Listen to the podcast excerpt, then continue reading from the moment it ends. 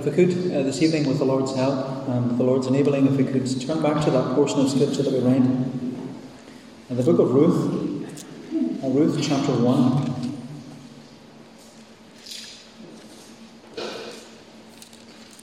Ruth chapter 1, and if we read again at verse 15. Ruth, Ruth chapter 1 and verse 15. And Naomi said, See, your sister in law, that is Orpah, has gone back to her people and to her gods. Return after your sister in law. But Ruth said, Do not urge me to leave you or to return from following you. For where you go, I will go, and where you lodge, I will lodge. Your people shall be my people, and your God, my God. Where you die, I will die and there will I be buried. May the Lord do so to me and more also, if anything but death parts me from you. Now, everyone loves a good romance where boy meets girl, they spend time together, they fall in love with one another, they get married, and they live happily ever after. Everyone loves a good romance. In fact, your minister loves a good romance. Uh, I was only I only recently discovered that he likes. He's a real romantic at heart. Uh, Hugh's favourite book is Pride and Prejudice. His favourite film is Sense and Sensibility, and his favourite song is the Song of Solomon. So Hugh is a real romantic at heart. Uh, so much so that if you were at his wedding, you'll know that he dropped what he described as a love bomb on his wife. Uh, so it's clear that Hugh loves a good romance. But you know, when we come to the book of Ruth, we see that at its heart is a good romance. It's a romantic love story between Ruth, the, the peasant from Moab, and Boaz, who was the provider in Bethlehem. But of course, this love story that we're reading here in this book, it's part of the greater love story of the Bible, where God is love and God has loved. In fact, God so loved, He so loved this selfish and sin sick world that He provided, as we know, a way of salvation. And He provided that way of salvation through His only begotten Son, the Lord Jesus Christ, that whosoever, we're told, whosoever would believe in Him would not perish but have eternal life. And as we know this evening, the gospel of Jesus Christ is the greatest love story. It's the greatest love story ever told. But as we narrow our focus this evening into the book of Ruth, we see that the book of Ruth is a love story. It's a love story in which we see displayed and demonstrated to us this love, covenant love, between Ruth and Boaz. And although the book of Ruth has a happy ending, if you read through to chapter 4, what we read here in chapter 1 is that it has a harrowing beginning. It has a harrowing beginning because what we see here in the opening chapter is a painful providence.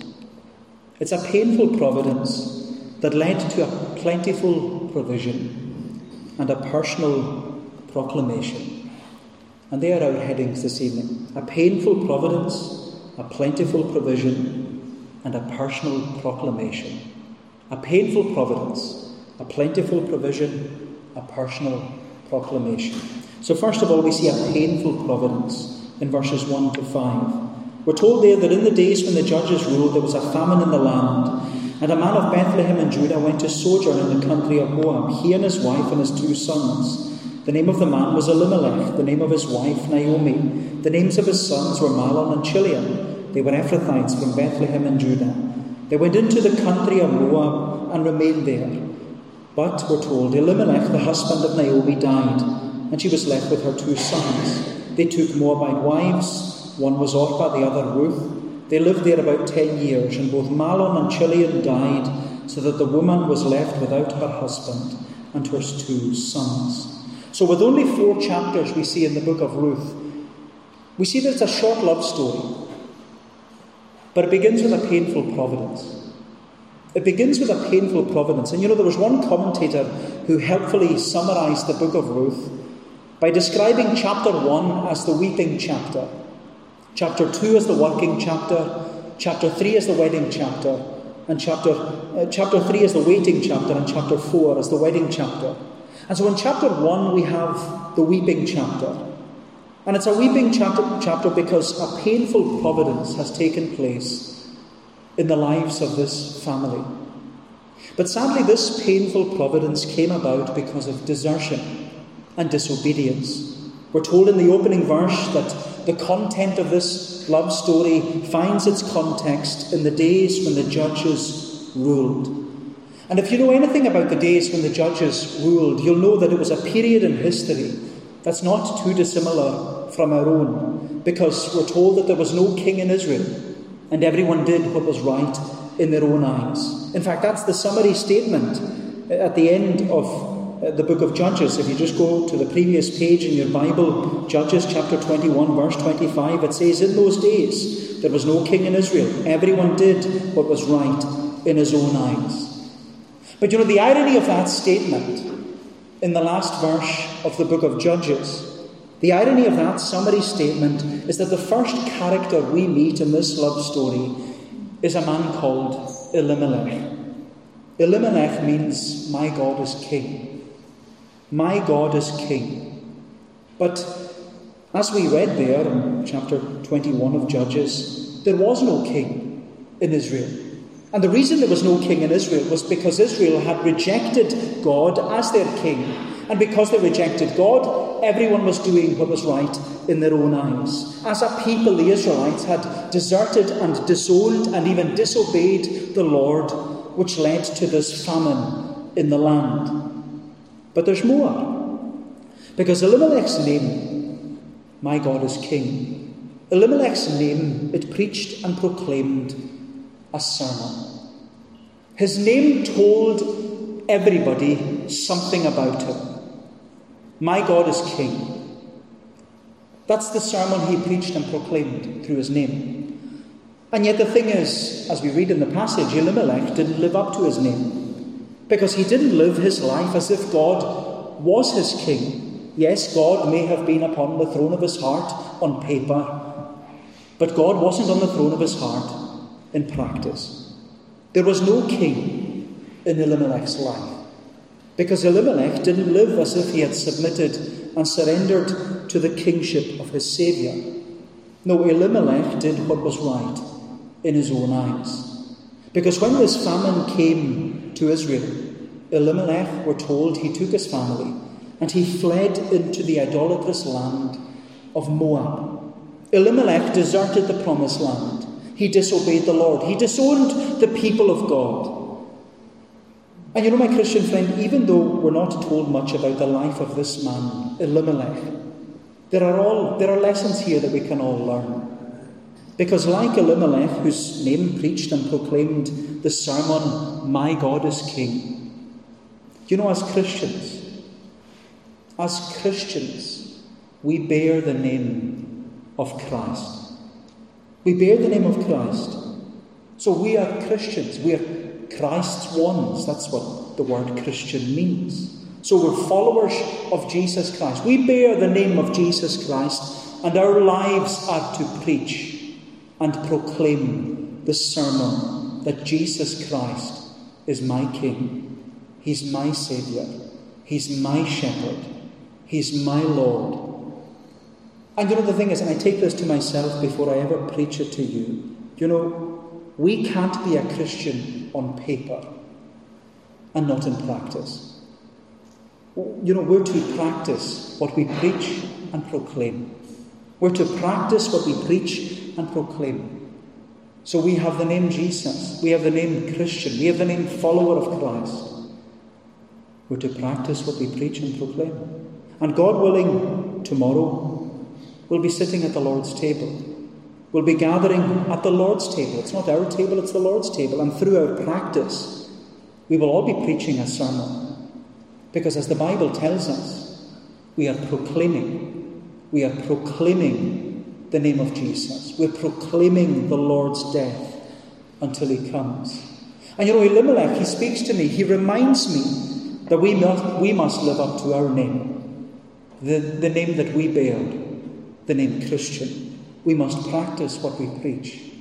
and what we proclaim. We must practice what we preach and proclaim. But you know, as we said, this is a love story.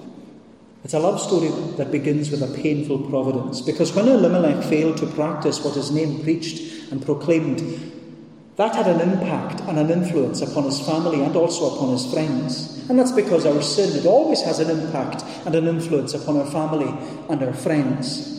And over a 10 year period, whilst living in the land of Moab, this family we're reading about here, they encountered and experienced one painful providence after another. Because first we're told that Elimelech, he died. He died and he was buried in the land of Moab. Then Mahlon, who was the eldest son, he died, and he was buried in the land of Moab. And then Chilion, the youngest son, he died, and he was buried in the land of Moab. Over this 10 year period, this family encountered and experienced one painful providence after another. And it left these three widowed women weeping. It was a painful providence. So painful and so personal that Naomi, we're told, that she can no longer live up to her name. She wants to change her name. We're told at the end of the chapter, Naomi's name actually it means delight. But through her painful providence, Naomi was no longer delighted. We see her, she's devastated. So devastated that this widowed woman says, towards the end of the weeping chapter, she says, Call me not Naomi don't call me Naomi anymore. Call me Mara. Call me bitter, for the Almighty hath dealt very bitterly with me. And it's not that Naomi was bitter towards the Lord because of her painful providence. Some people are like that when they encounter sickness, suffering, or sorrow in their life. They're bitter towards the Lord. But Naomi's bitterness was because her painful providence was so hard to bear. It really was a painful providence. And you know, you, you come to a chapter like this and you think, well, my friend, you might be going through a painful providence too. And then, you know, that's why the Bible is a living word. It speaks into our circumstances and into our situations. And you might be going through a painful providence at present. And you might be reading this chapter and thinking, well, like Naomi, like Naomi, I'm going through a painful providence too. Maybe it's a painful providence because of personal sin, or maybe it's a painful providence because of sickness or suffering or sorrow. But as you know, the word providence, I think it's one of the greatest doctrines in Scripture. Providence, it means seen beforehand. Seen beforehand, which means that our lives are not a random result of luck or chance or fate or fortune or fluke or karma. No, God in His providence, He has seen everything take place in our lives beforehand, before the foundation of the world. Therefore, everything that takes place in our lives from one moment to the next, one day to the next, it's all ordered, it's all ordained, it's all appointed, it's all assigned. It's all governed and guided by the Lord according, according to his perfect path, plan, and providence. And you know, sometimes we look at providence and sometimes it's hard to understand. Sometimes it's hard to understand that his ways are not our ways and his thoughts are not our thoughts. But you know, every time I come to providence, and we should read Providence. We should read Scripture, but we should also read the book of Providence in our lives. And you know, I always come back to that Divine Weaver poem, where it reminds us and reassures us that my life, your life, my life is but a weaving between my Lord and me. I cannot choose the colours, but he weaveth steadily. Sometimes he weaveth sorrow, and I in foolish pride forget that he sees the upper and I the underside. And not till the loom is silent and the shuttle cease to fly, shall God unroll the canvas and explain the reason why all these dark threads are as needful in the weaver's skilful hand as the threads of gold and silver in the pattern he has planned. My friend, whatever painful providence you may be going through this evening, The Lord promises you. He promises you that He is working all things together by His grace for your good and to His glory. He's working it all together by His grace for your good and to His glory. And so we see a painful providence, but it led to a plentiful provision. A plentiful provision. Look at verse 6. Then she arose, this is Naomi. She rose with her daughters in law to return from the country of Moab, for she had heard in the fields of Moab that the Lord had visited his people and given them food. So she set out from the place where she was with her daughters in law, and they went on the way to return to the land of Judah.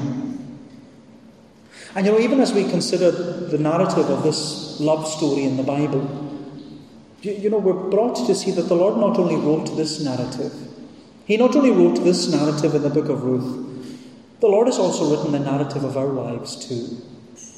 He wrote the, li- the narrative in the lives of Naomi, Ruth, and Orpah, but He has also written the narr- narrative of our lives too, because He's the author of the story. He's the director in this drama. And like these women in this weeping chapter, we might not understand the storyline in our lives. We might not foresee all the twists and all the turns in the narrative. But the wonderful thing is, as it is with this love story, it's the Lord who turns the pages in providence. And you know, I want to say this very carefully and very cautiously and compassionately. You know, you, you come to a chapter like this, and you see that sometimes the Lord allows painful providences to come into our personal circumstances, not to drive us away from Him, but always to drive us to Him. I'll say that again. The Lord sometimes allows painful providences to come into our personal lives, not to drive us away from Him, but always to drive us to Him. And that's what we see happening in the lives of these three widowed women who are weeping. Because they're painful providence, it's a providence of sorrow and separation, but it doesn't drive them away from the Lord. It drives them to the Lord. It drives them back to the land they came from, in Naomi's case. And of course, you know, that's not the way Naomi saw it at the time. She didn't see this as a great experience in her life. That's not the way any of us see it at the time. But Naomi, she came home. She comes home, we're told, to Bethlehem, to the house of bread. And she confesses that her providence was so painful and so personal that she could no longer live up to her name. She didn't want to be called Naomi anymore. She didn't want to be known as the delighted one. She wanted to be known as the devastated one. Call me not Naomi. No, no, I'm somebody different now. Call me Mara. The Lord has dealt bitterly with me. Call me bitter because my experience is bitter. And you know, if you remember Mara, that Naomi calls herself here, Mara was the name. Mara was the name of the place where the Israelites first came to when they crossed the Red Sea. The Israelites, they had been rescued and redeemed from slavery and bondage in Egypt under Pharaoh. But when they crossed the Red Sea, when the Red Sea had parted and they crossed over to the other side, the first place they arrived at after crossing the Red Sea was Mara.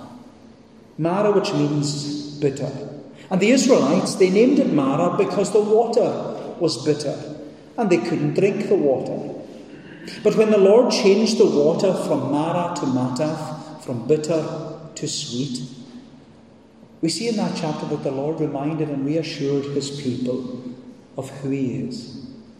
The Lord said to his people, I am Jehovah Rapha, the Lord your healer. I am Jehovah Rapha, the Lord your healer.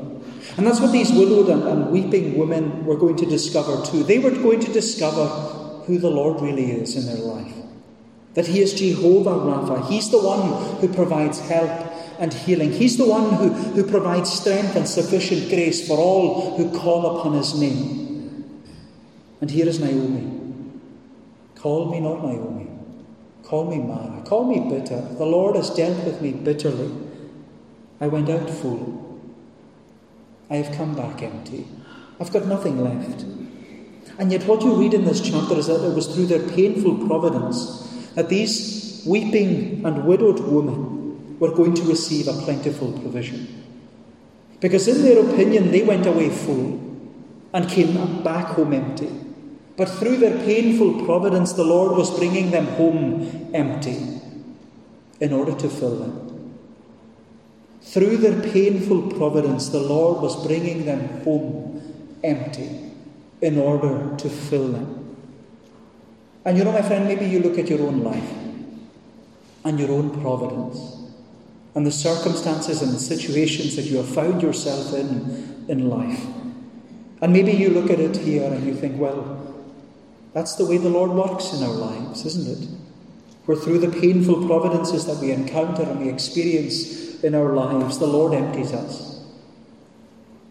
And how He empties us in order to fill us. Sometimes He strips us completely, strips us of self in order to strengthen and sustain us. Sometimes the Lord removes all the stays and all the supports around us in order that we will come to Him and rest and rely upon Him and Him alone. Because He's Jehovah Rapha. He's the Lord our healer. He's Jehovah Rapha, the Lord our healer. But you know what I love about this weeping chapter? It's that names have so much meaning. You know, we often ask, well, what's in a name? But the Bible, in the Bible, names have so much meaning.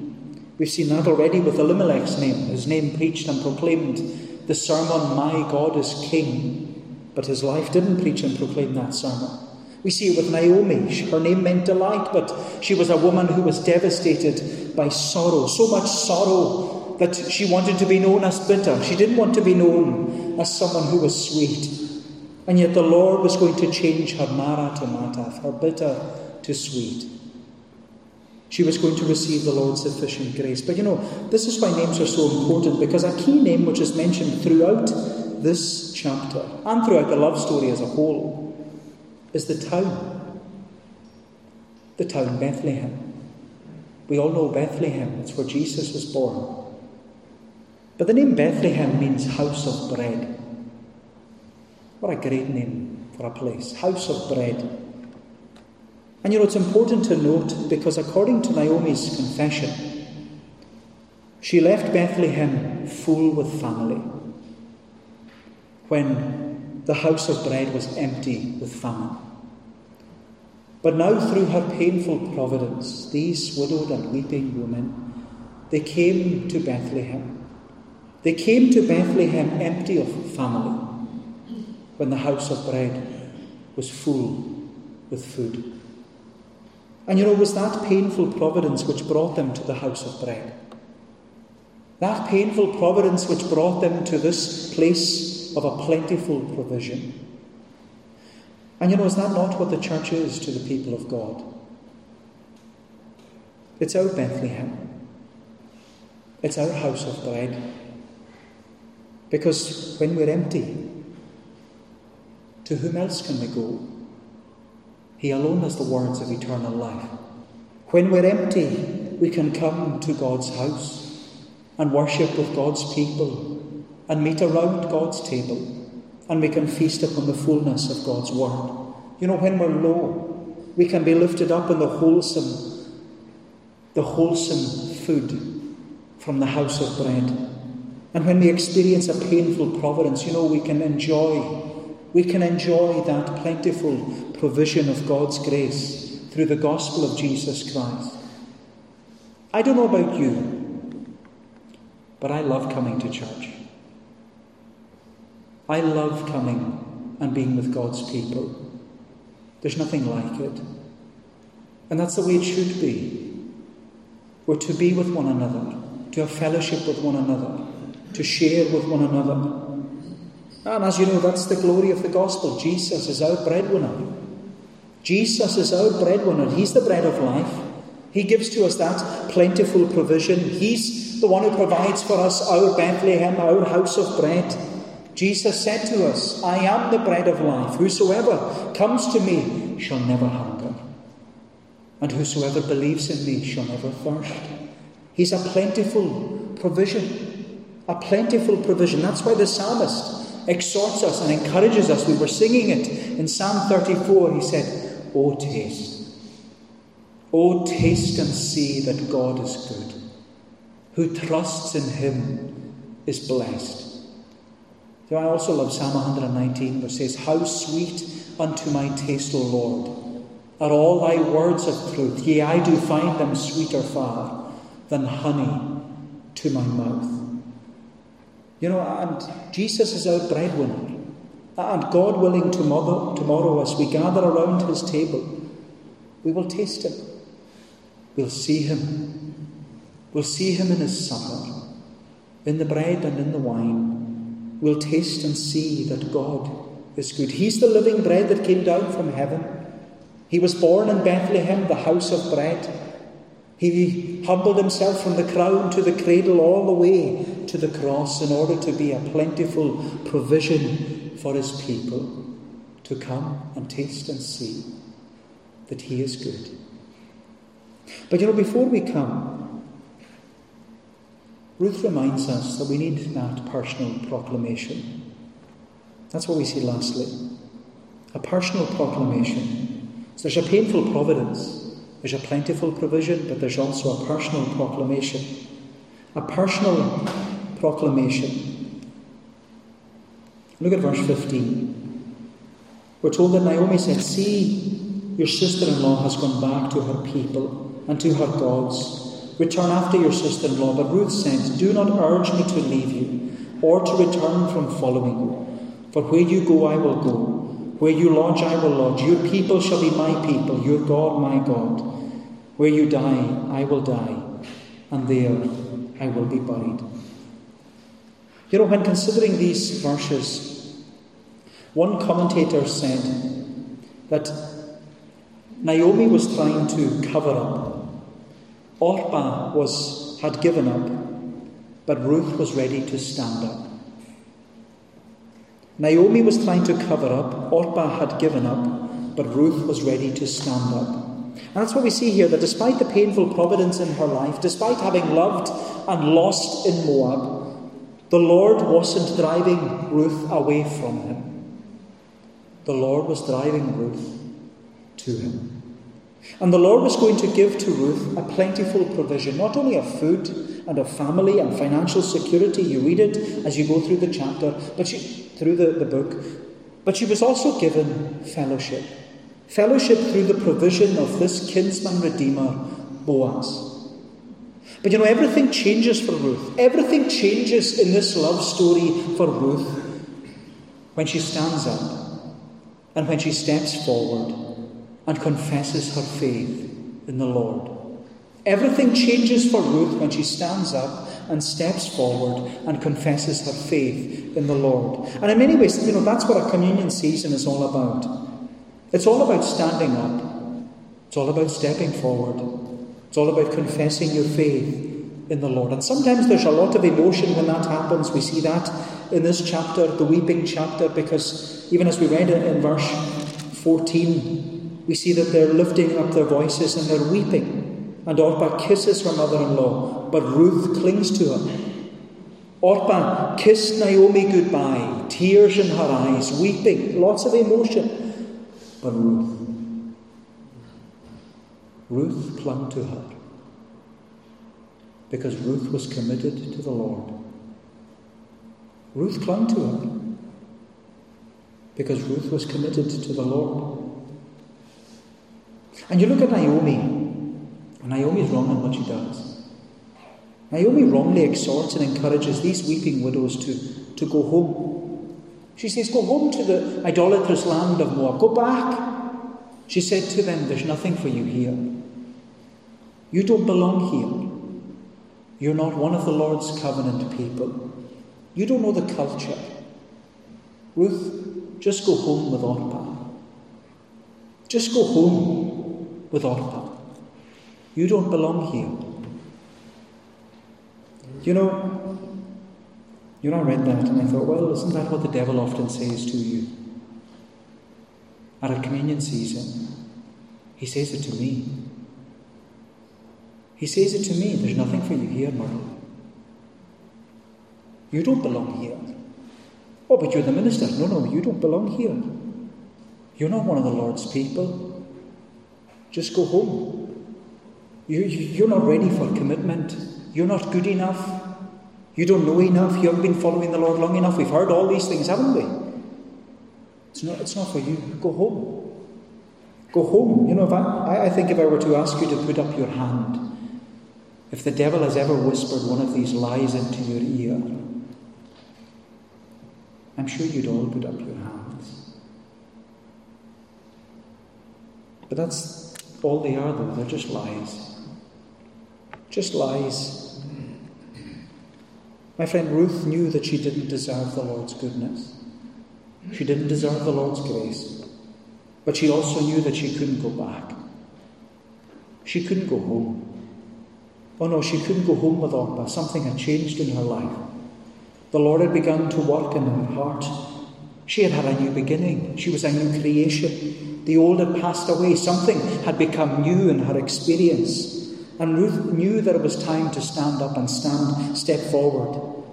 My friend Ruth clung to Naomi because Ruth was committed to the Lord. And through her commitment, there came this beautiful confession do not urge me to leave you or to return from following you. For where you go, I will go. Where you lodge, I will lodge. Your people shall be my people, your God, my God. Where you die, I will die. And there will I be buried. And you know, you read that and you think, well, that's that personal proclamation from Ruth is one of the most beautiful professions of faith in the Bible because it expresses and it explains this heartfelt desire to commit your life to the Lord and to confess your faith in the Lord. My friend Ruth knew that she didn't deserve it. She didn't deserve the Lord's goodness. She knew that she didn't deserve the Lord's grace. But at the same time, she knew she couldn't go back. She knew she could not leave where she was and walk away. She knew that she couldn't go home. She knew it was time to stand up and step forward. She clung to Naomi because she was committed to the Lord. And through her commitment, there came this confession. And you know, we read this passage and we think, well, what about me? What about you? What about you? I don't know where you stand with the Lord. I don't know if you've committed your life to Him. I don't know if you've professed your faith, but is it not time for all of us, as we come to yet another communion season, to stand up and to step forward? Is it not time for all of us to remind ourselves of who we are, whose name we bear, and make that commitment and confession of faith in Jesus Christ? You know the book of Ruth? It's a romantic love story. Read it for yourself. It's a love story between Ruth, the peasant from Moab, and Boaz, the provider from Bethlehem. But of course, as we said, it's only part of the greater love story of the Bible, where Jesus says to us, Greater love hath no man than this, that a man lay down his life for his friends. You are my friends, if you do whatsoever I command you. And this evening we all know the command that Jesus issues us at a communion season. Do this. Do this in remembrance of me. Do this in remembrance of me. My friend, let us come. Let us commit. Let us confess, just like Ruth. And say with Ruth, Where you go, I will go where you lodge, I will lodge. Your people shall be my people, and your God, my God.